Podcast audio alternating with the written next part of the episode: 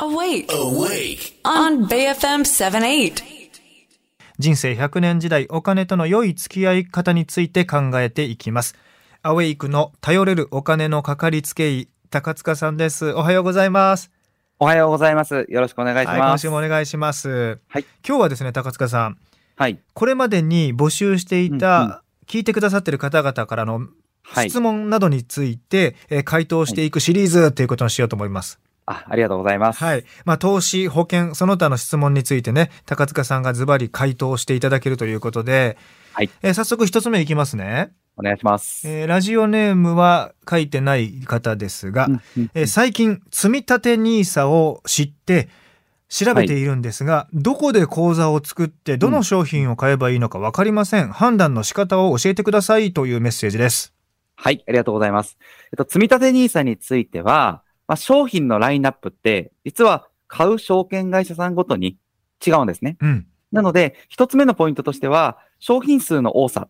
これは重要かなというふうに思います。ほまた、まあ、ある程度、あの、そうは言っても、まあ、これ、これがいいだろうぐらいのものってあると思うので、まあ、その自分が買いたいものが入ってるんであれば、どこの証券会社でもそんなに差はないんですけれどう。も、うんシステムとかツールの使いやすさなんかでも判断いただくといいかもしれません。ああ、そうですね。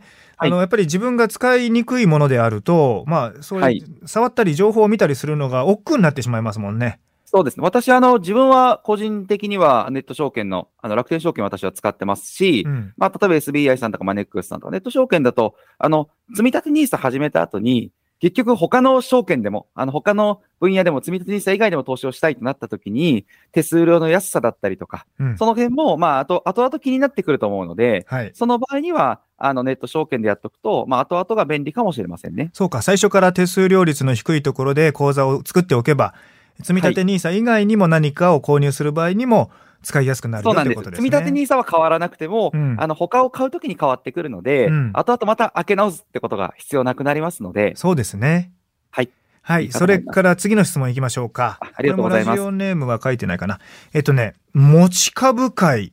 持ち株会はどう思いますかという一言の質問なんですけど。はい。ありがとうございます。持ち株会っていうのは、従業員の方が自社株を積み立て購入できる。まあ、会社さんによっては、あの、用意している制度で、うん。あの、資金の一部を、例えば5%とかうん10%を会社が拠出してくれるっていう会社もあるんですね。はいはい。なので、まあ、メリットとしては、その全額出さなくても、一部会社が積み立ててくれて、株式の定期積み立てが行えるっていうメリットはあるんですけれども、あの、なんか貴族意識とか、会社の愛着が試されたりするような部分もあるかもしれません。そうですよね。逆に、はい。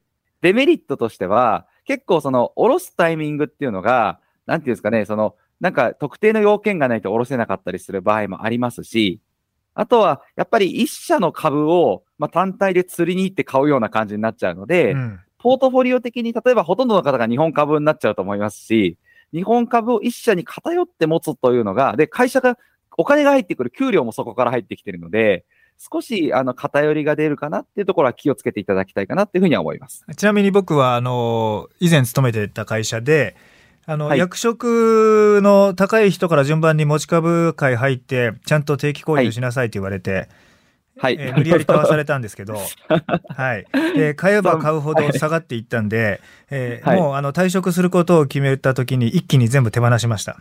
なるほど。わかりました。まあ、あの、あの、強制的に買わせるのはどうかもとは思いますけれども、まあでも実際そうですよね。あの、買わないと気まずいとか、そうそう。あの、みんな買ってるからっていうのはあったりするもんだと思いますがでもね、そこはね、僕ね、はい買いたくないと自分が思ったら、勇気を持って買わないことだと思いますよ。それはもうもちろんそれで、あの。会社を辞めさせられるとかはないので、はい。うん。もしかしたら白い目で見られるかもしれないけど、そうなんですよ。やっうんぱり居心地が悪くなるって方もやっぱりいらっしゃるので、えー増えるかもしれないけどね、減っちゃったらやっぱりね、元も子もないですからね。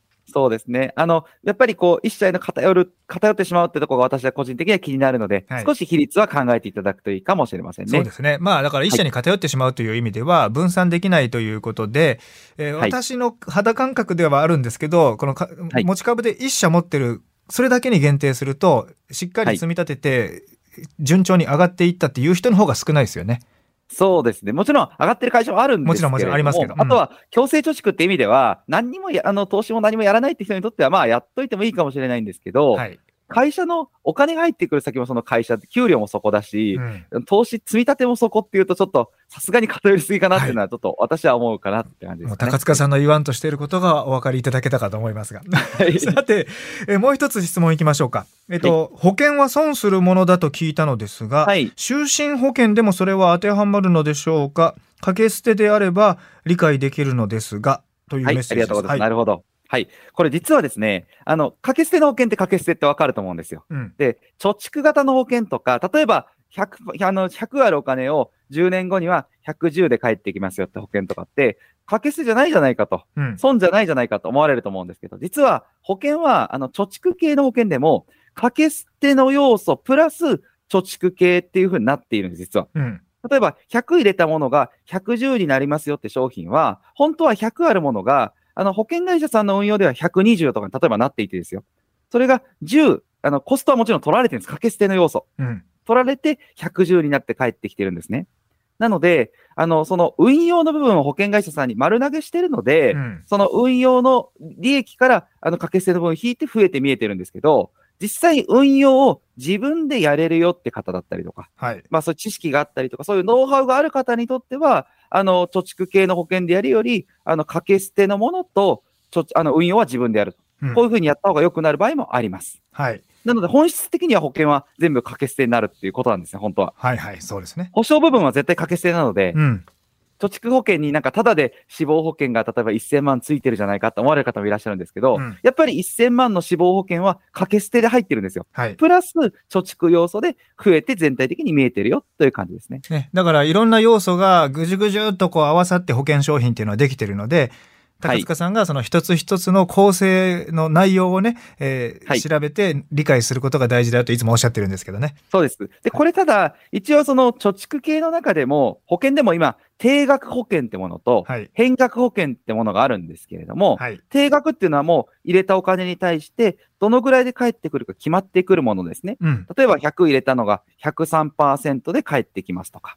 で、こういうものに関しては、じゃあ、あの、保険っていうものと別でですね、貯蓄でじゃあ100、硬いものを103にするって手段って、はい。債券投資とかを知ってる人以外なかなか難しいと思うんですね。うんうんそうするとそこまでちょっともうわかんないよって方は、保険を使うのはありになってくると思いますが、はい。変額保険っていうものの場合は、掛け捨ての要素、プラス投資信託を投資信託、あの、保険会社の中で買うようになるので、うん。それは投資信託買うんだったら投資信託の方がコストは基本的に安くなるので、はいはいはい。分けた方がいいと思う。変額保険ブームなんですけれどもね、うんその辺は注意いただければ、投資信託自分で買ってたら保険と違っていつでも解約もできますし、うん下ろすこともできる。自由度も高いので、基本的にはそっちをお勧めします。はい。え今日は皆さんからの質問に答えていただきました。え今日の内容はアウェイクのポッドキャストでも聞き直すことができます。そして高塚さんの YouTube チャンネルでは投資や保険、お金の疑問についてとどんどん取り上げていますのでね、お金の教育チャンネル、こちらもチェックしてみてください。はい質問はいつでも募集しています。えフィナンシャルクリエイト代表取締役高塚智博さんでした。どうもありがとうございました。ありがとうございました。また来週です。はい。